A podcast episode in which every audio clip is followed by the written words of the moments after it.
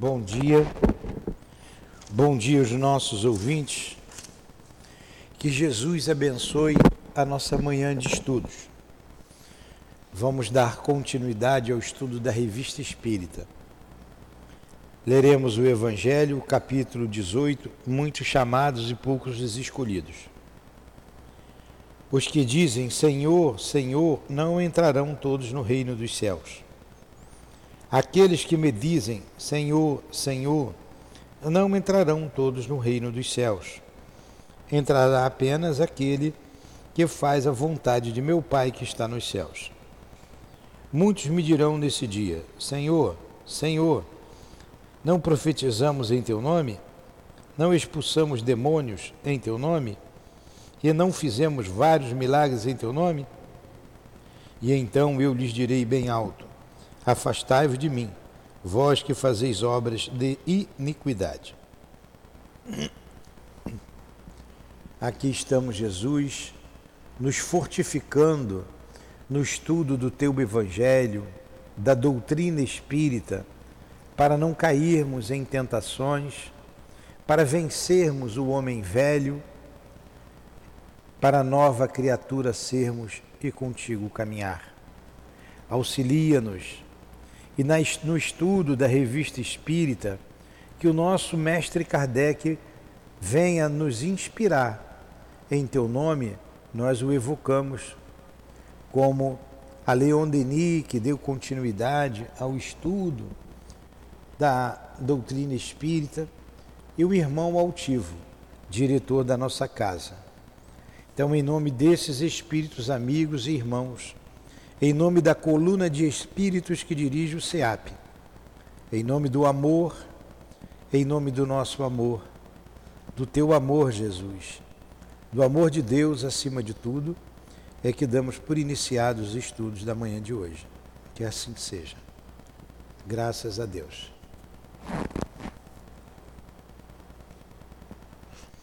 Então vamos lá. Aqui está o Evangelho.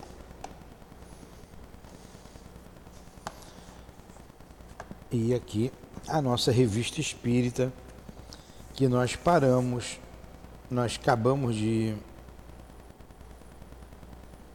de estudar é, a mensagem de um espírito que ele vivia em Júpiter. Vimos aí durante duas aulas ou três o estado moral dos habitantes de Júpiter, a questão dos animais, o estado físico do globo. Então, nós vimos a descrição de Júpiter por esse espírito chamado é, Bernard Palissy.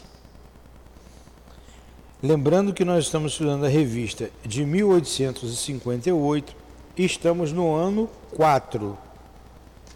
No ano 4.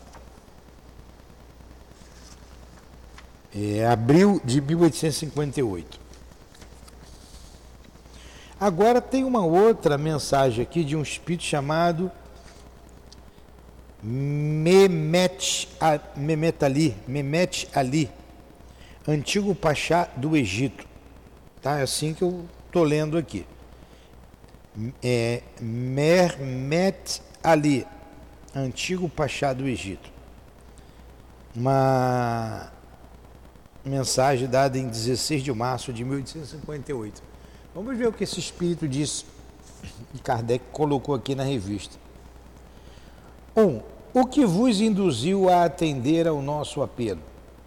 Resposta desse espírito: Vim para vos instruir. 2. Estais contrariado por vir até nós e por terdes de responder às perguntas que desejamos fazer? Responde ele: Não. Desejo mesmo responder às que tiverem por fim a vossa instrução. Mas antes de, antes de continuar, esse espírito chamado Mehep Ali nasceu em 1769, em Cavala, na Romélia. Cavala ou Cavala. Então, século XVIII, né? Em 1805 foi feito Pachá do Egito. Participou ao lado do sultão, ao qual há uma alusão neste diálogo da guerra greco-turca. Depois voltou-se contra o sultão em duas guerras contra a Porta, em 1832 e 1839. Vitorioso, com a ajuda do seu filho Ibrahim, foi aquele sultão obrigado a reconhecer a hereditariedade do Pachalato do Egito. Para tanto, destruiu a milícia turca no Cairo em 1811. Organizou o Estado à maneira europeia, principalmente a agricultura, as indústrias e o exército. Faleceu em 1849. Foi verdadeiro criador do Egito moderno. Aquele povo lá daquela época só vivia em guerra, né? A gente já sabe disso. Mas vamos lá. Que provas poderemos ter da vossa identidade? Como é possível saber que não foi um outro, um outro espírito que tomou o vosso nome? Aí ele responde: qual seria a vantagem? 4. Sabemos por experiência que muitas vezes os espíritos inferiores tomam nomes supostos. Eis porque vos fizemos esta pergunta. Resposta dele eles tomam também os elementos de prova. Mas, os, mas o espírito que põe uma máscara também se revela pelas próprias palavras. O que, que ele está dizendo? Ninguém engana ninguém, presta atenção. Né? Aí tem, é, tem um capítulo aí sobre a identidade dos espíritos, no livro dos médios. É, o livro dos espíritos também fala. A gente tem que estar atento. 5. Sob que forma e em que lugar vos encontrais entre nós? Resposta. Sob aquela que tem o nome de Mehemet Ali, perto de Hermance. Hermance era uma trabalhadora lá, médium da Hermance do For, médio lá da Sociedade Espírita de Paris, uma jovem é através de irmãs que ele deve estar escrevendo, né? Gostarias que vos dessemos um lugar especial? Resposta: Sim, a cadeira vazia. Observação: havia uma cadeira vaga e que ninguém havia prestado atenção. Tendes uma lembrança nítida de vossa última existência corpórea? Não a tenho ainda nítida pois a morte me deixou sua perturbação. Sois feliz? Não, sou desgraçado. Estais errantes ou reencarnado? Errante. Recordai-vos daquilo que fostes na existência anterior a esta? Resposta: Eu era um pobre na terra. Invejei as grandezas terrenas e subi para sofrer.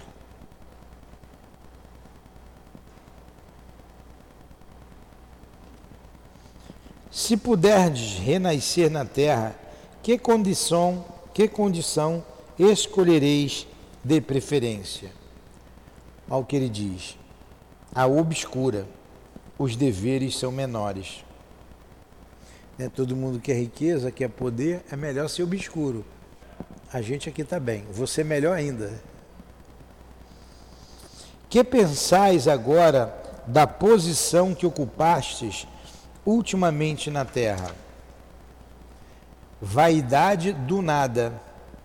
Quis conduzir os homens. Sabia eu conduzir-me a mim mesmo? Ó, o espírito está bem consciente, né? Foi um pachá, venceu guerra, a gente viu aqui, modernizou o Egito.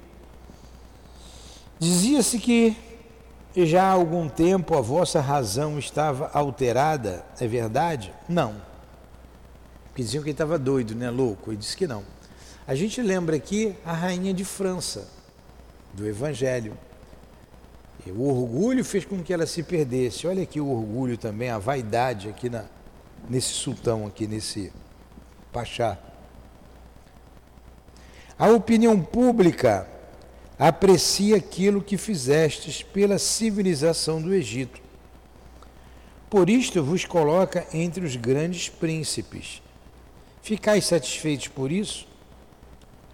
A resposta que ele dá: que me importa? A opinião dos homens é o vento do deserto que levanta o pó.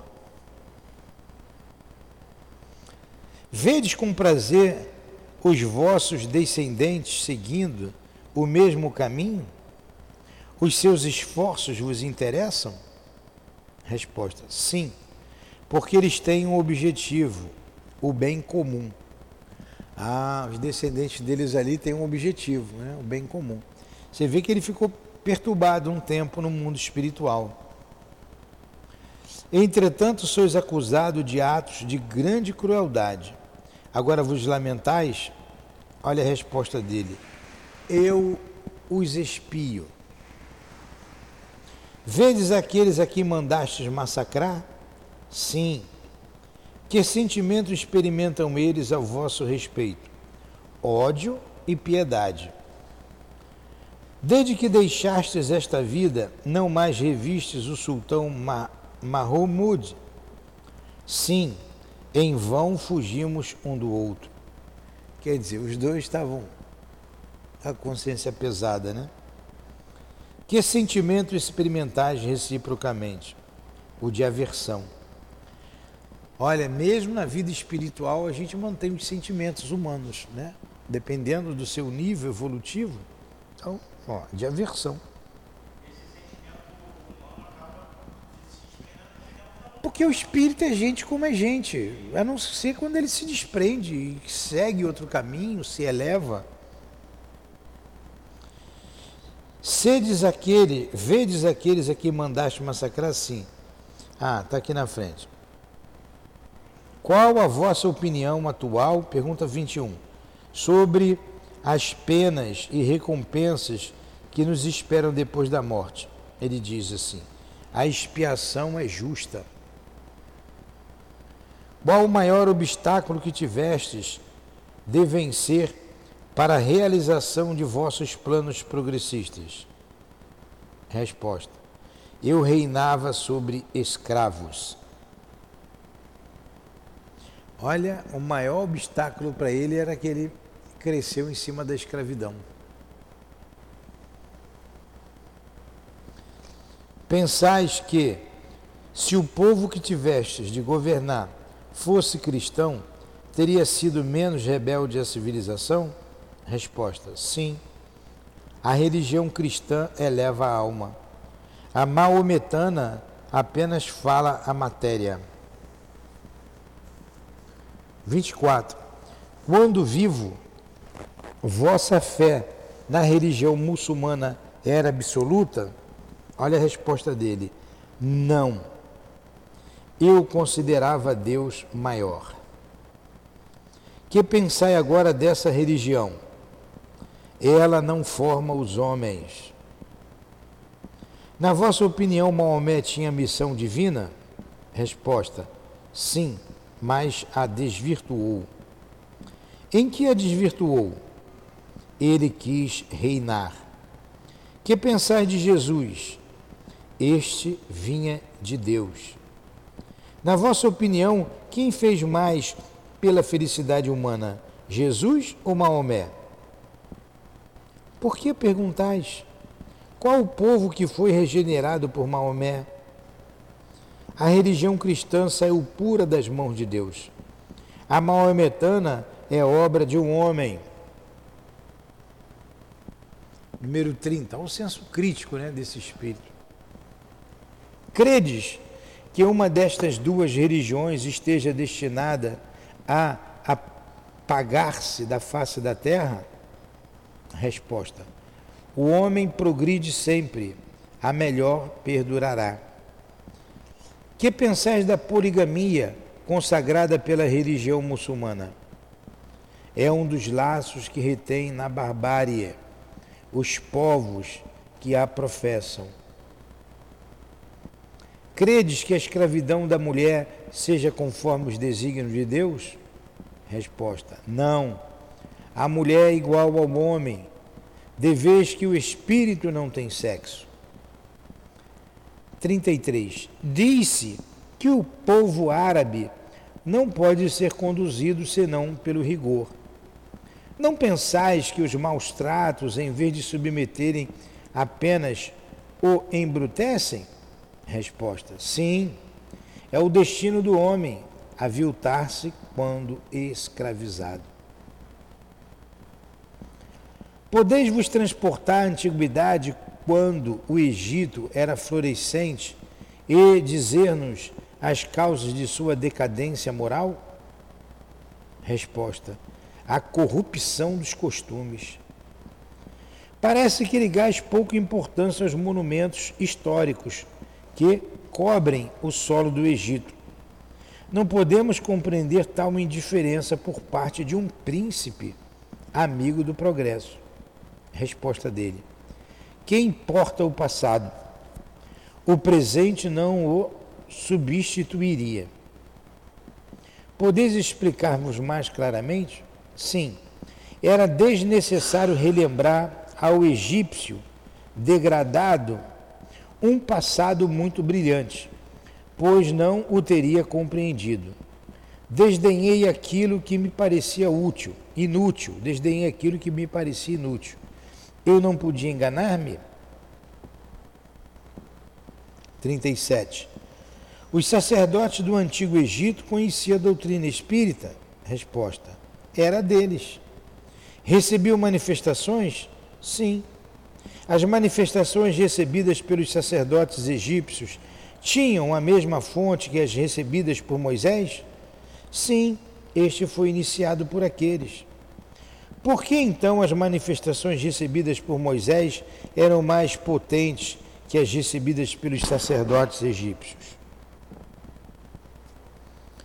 Moisés queria revelar, enquanto os sacerdotes egípcios queriam apenas ocultá-las.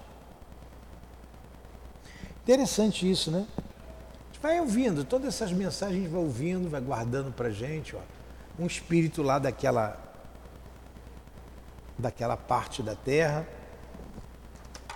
que está falando dos costumes do povo e como ele se sente no mundo espiritual conquistou guerra, modernizou o Egito, começou a modernizar o Egito, mas é um sofredor.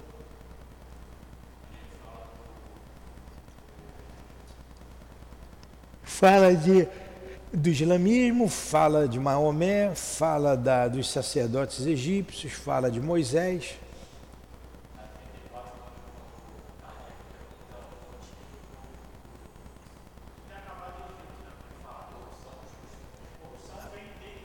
Ah, é, a corrupção dos costumes que ele está dizendo é de tudo. Corrupção dos costumes. Geral. Da família. Corrupção da família é o que a gente está vivendo agora aqui.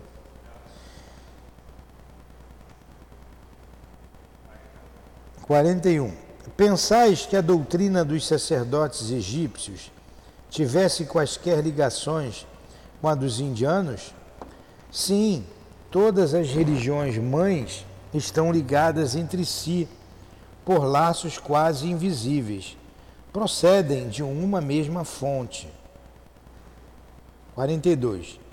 Destas duas religiões, isto é, a dos egípcios e a dos indianos, qual a matriz? Ele responde: elas são irmãs. Como é que vós, que em vida éreis tão pouco esclarecidos sobre este assunto, podeis agora responder com tanta profundeza? Ele responde, ó, outras existências me ensinaram. Então, no estado de erraticidade em que agora vos encontrais, tendes pleno conhecimento de vossas existências anteriores? Resposta: Sim, salvo da última. Então vivestes ao tempo dos faraós? Sim, três vezes vivi na terra egípcia, como sacerdote, como mendigo e como príncipe. A posição como é que muda, né? Sob que reinado foste sacerdote? Já faz tanto tempo. O príncipe era o vosso Sessostres. Tem que saber quem foi Sessostre. Deixa eu ver se tem aqui no dicionário. Sessostres. Acho que a gente nem isso aqui acha, né?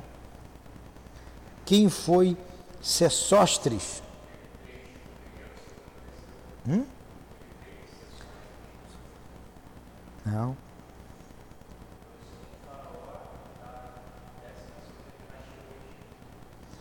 Como é que tá aí? Lê alto aí.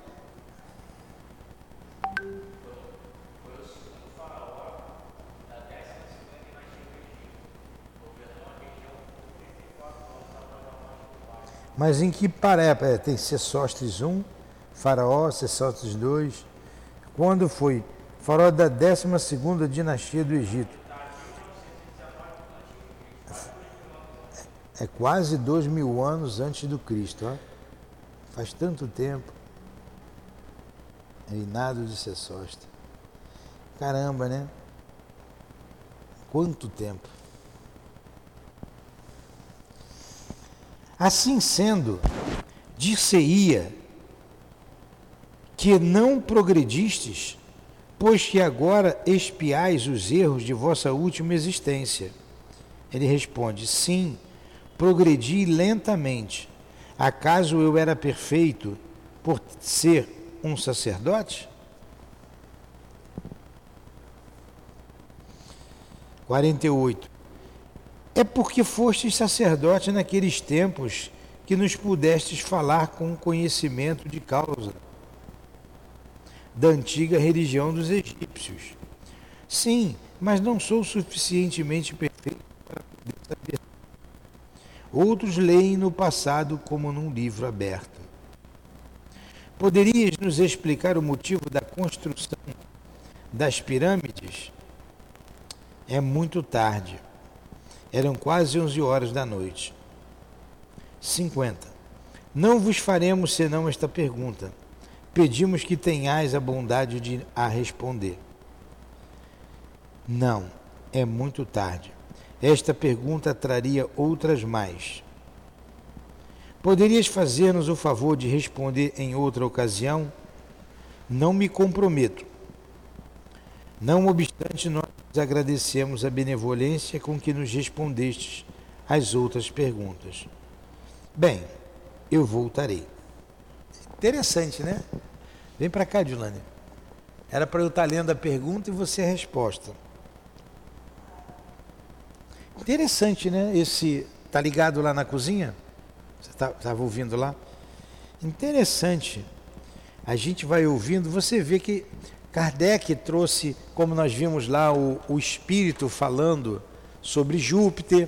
Esse agora está falando que ele foi um pachá lá no, no Egito. O outro. Então você vai ouvindo essas ideias na revista espírita não está no corpo doutrinário. Porque foram mensagens isoladas que você escuta e guarda para você, você vai aprendendo. Né? Não está ali no livro dos Espíritos dizendo que é, trazendo, por exemplo, da vida em Júpiter. Não está. Agora, fala dos mundos mais elevados, como é a vida nos mundos mais elevados, como é a vida nos mundos menos elevados, inferiores à terra, como é na terra, isso ele fala. Fala daqueles que se perderam, que tiveram poder na terra e se perderam pelo orgulho. Fala de alguns, como é a rainha de França, está no Evangelho. E aqui ele vem falando também. Eu lembrei aqui de Napoleão Bonaparte, como ele deve ter sofrido no mundo espiritual, né? Como ele deve ter se desapontado com o que ele deixou de fazer. Então vamos lá.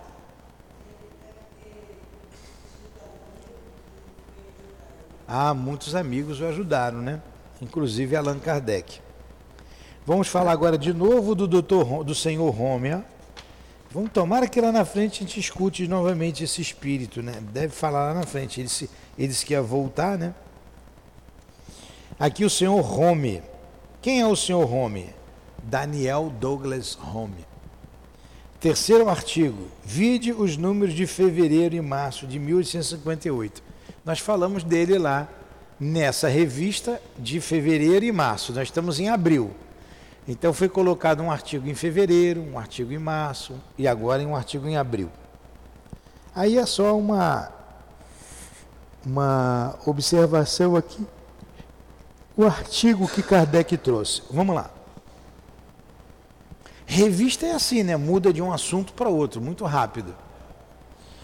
Não é de nosso conhecimento que o senhor Home tenha feito aparecer. Então, quem foi Daniel Douglas Home? Um grande médium de efeitos físicos e que prodigalizou vários, várias manifestações. Ele levitava, mas ele também era médio de incorporação. Ele tinha várias mediunidades. Ó, não é do nosso conhecimento que o senhor Home tenha, tenha feito aparecer, pelo menos visivelmente a todos, outras partes do corpo, além das mãos. Cita-se, entretanto, um general morto na Crimélia. Ele era médio de materialização também. Como tendo aparecido a sua viúva e visível só para ela, posto não tenhamos nem mesmo constatado a autenticidade do relato, principalmente no que concerne a intervenção do seu home no caso. Limitar-nos-emos, limita, limitamos-nos aquilo que podemos afirmar.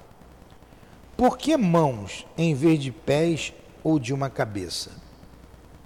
É uma pergunta. Por que, que se materializa mais facilmente as mãos do que os pés e a cabeça? Aí ele vai dizer. Eis, ele vai explicar. Olha o que ele explica. Eis o que ignoramos também. Ele também não sabe.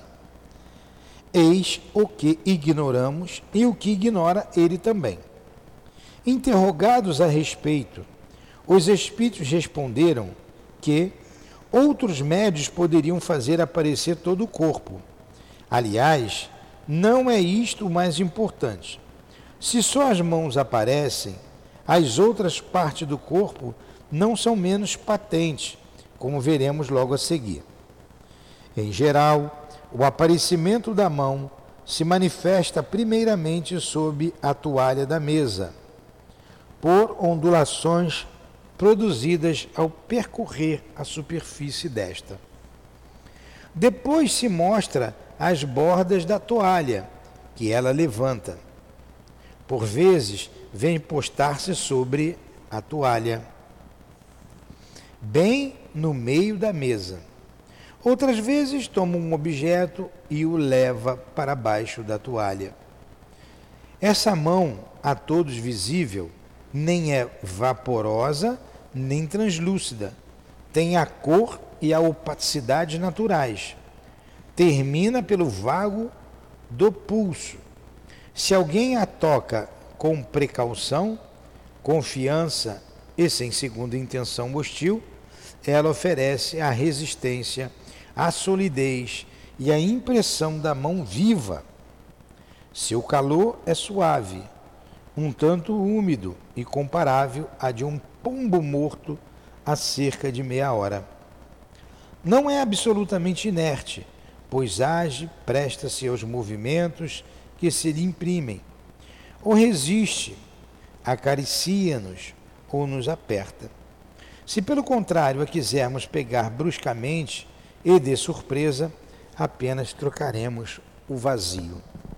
Então é a mão do espírito materializada que ele está descrevendo como acontecia lá nas manifestações, comprovando a existência do mundo material.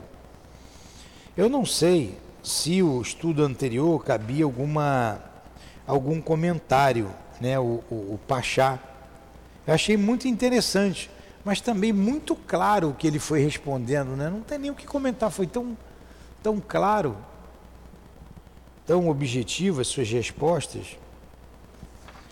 mostrando para a gente a realidade do mundo espiritual.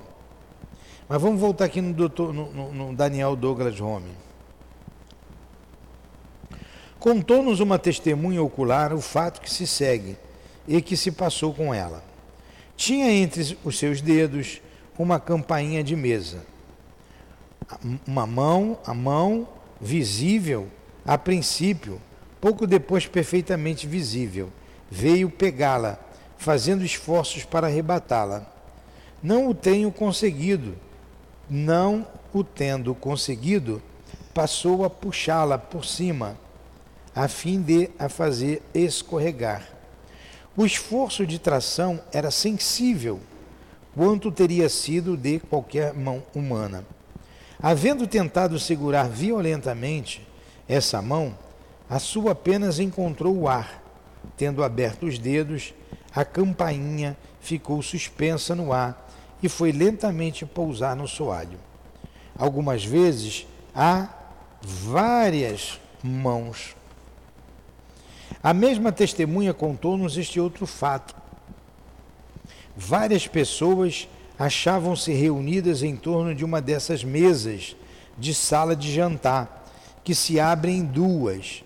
Ouvem-se batidas, a mesa se agita, abre-se por cima por si mesma e através da fenda aparecem três mãos, uma de tamanho normal, outra muito grande e uma terceira muito peluda. Tocam-nas, apalpam-nas elas apertam as mãos dos circunstantes e depois dissolvem-se. Em casa de um dos nossos amigos que havia perdido uma criança em tenridade, o que aparece é a mão de um recém-nascido. Todos podem vê-la e tocá-la. Essa criança senta-se no colo da mãe, que sente distintamente a impressão de todo o seu corpo sob os joelhos.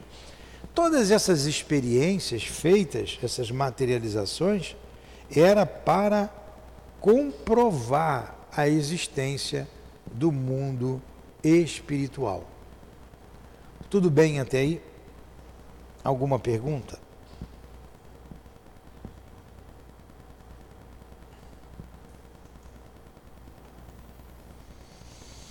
Em casa, muitas vezes a mão vem pousar sobre vós. Então a vedes e se não sentis a pressão de seus dedos, por vezes ela vos acaricia, outras vos belisca, até produzir dor. Em presença de várias pessoas, o senhor homem sentiu que lhe pegava o pulso, e os assistentes puderam ver-lhe a pele distendida. Um instante depois ele sentiu que mordiam. A marca dos dentes ficou impressa durante mais de uma hora. É. Mordeu a mão do defunto e ficou a marca do dente. Agora você vê. Então vou, deixa eu dar uma explicação que pode ser que alguém não esteja nos ouvindo e não esteja entendendo. Então Daniel Douglas Home era um médium de efeitos físicos, um grande médium de efeitos físicos, de materializações. Ele subia, ele levitava com cadeira e tudo, dava volta naqueles castelos, saía pela janela, entrava pela outra. E na materialização de espíritos. Para que um espírito possa se materializar, é necessário que se tenha um médium de efeitos físicos que doe esse fluido para ele. Aí ele se manifesta. Ele pode se manifestar. O espírito pode aparecer se tornar, obrigado, tangível, se torna tangível. A mão que aparece também pode escrever. Algumas vezes ela para no meio da mesa, toma um lápis e traça as letras num papel adrede preparado.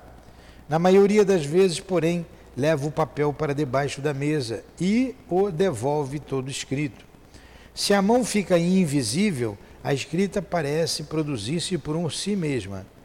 Por este meio, conseguem-se respostas a diversas perguntas que possam ser feitas. Ah, aí se faz a pergunta à mão, né? à mão do espírito. Por quê? Só conseguiu materializar a mão, o espírito está ali, o que pergunta ele vai e escreve. Que fenômeno interessante, né?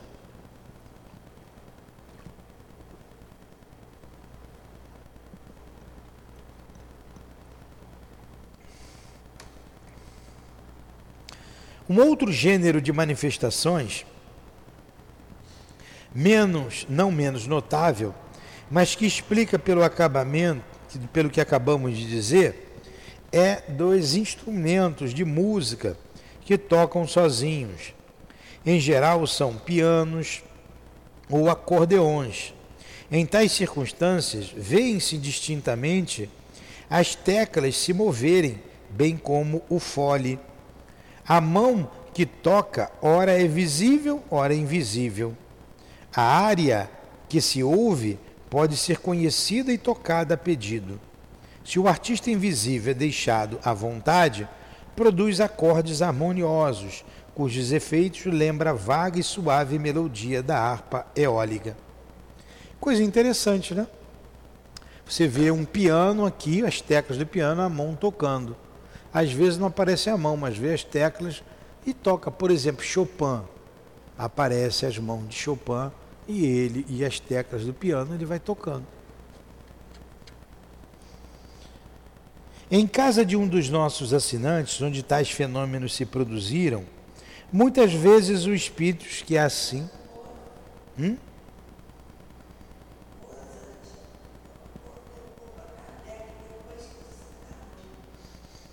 A Adilane está dizendo que Mozart tocou para Kardec depois que ele desencarnou.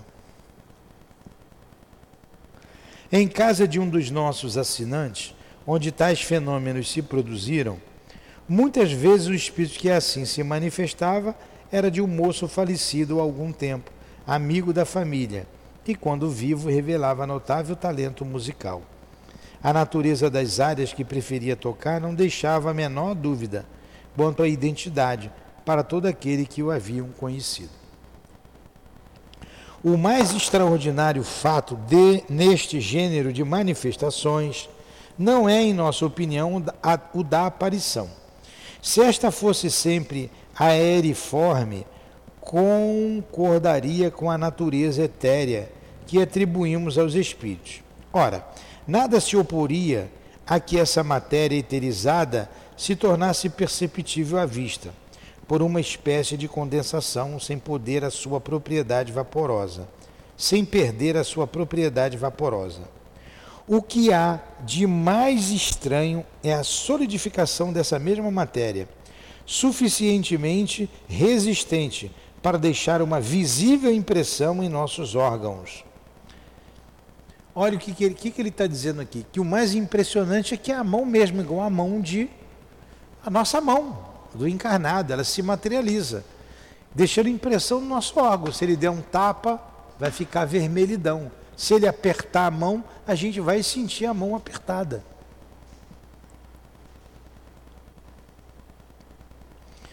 No próximo número, daremos a explicação desse fenômeno singular, conforme o ensinamento dos próprios espíritos.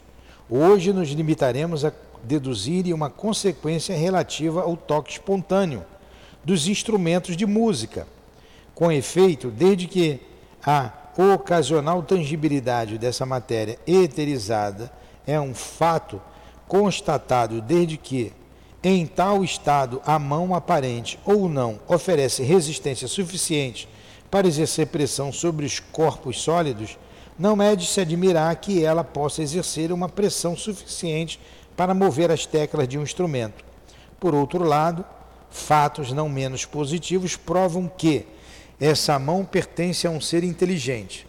Nada pode admirar que essa inteligência se manifeste por sons musicais, de vez que o que pode fazer pela escrita e pelo desenho.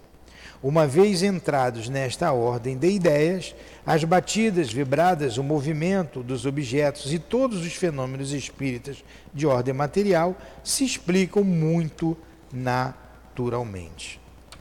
Então tá aí a experiência, né? O Kardec ouviu esse essa nota e trouxe para nós. Esse artigo que o Daniel Douglas Home proporcionou.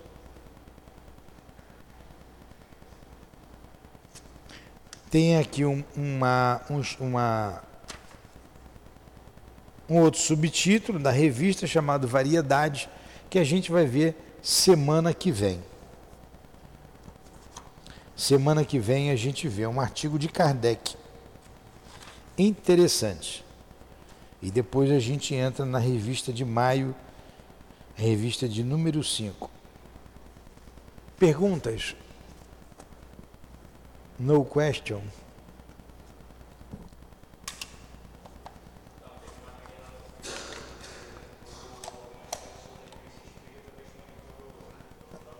Ah.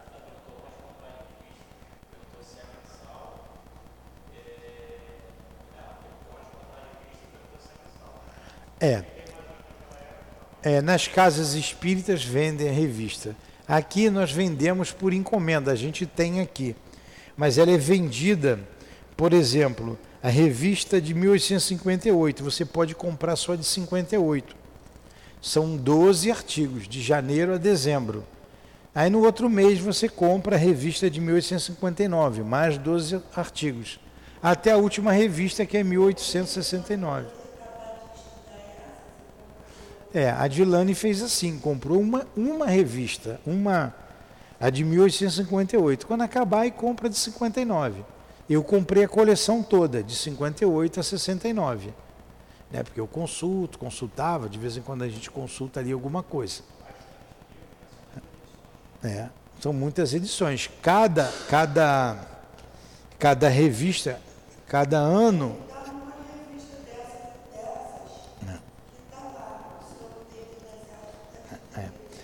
Cada uma. É. É, tá lá quando o Mozart troca, tá numa revista dessas, né? É. Então nós vamos estudar todas as revistas aqui. Vamos fazer a nossa prece. Obrigado, Allan Kardec, pela tua inspiração, pelo trabalho que nos legou e hoje nos instrui. Sabemos da tua presença junto a todos os estudantes sinceros da doutrina espírita. E aqui estamos nós, estudantes sinceros, que muito admiramos e muito te agradecemos pelo legado que nos deixou. Muito obrigado mais uma vez. Muito obrigado a Leon Denis que não deixou que a doutrina espírita fenecesse. Muito obrigado a todos os espíritos que participaram da codificação. Muito obrigado, Jesus. Muito obrigado, Senhor da vida.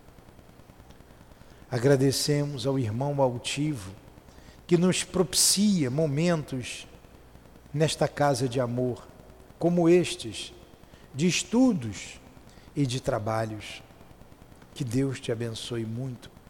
Que Deus abençoe a todos os benfeitores desta casa de amor. Abençoe muito a todos vocês. Pedimos a Jesus por todos.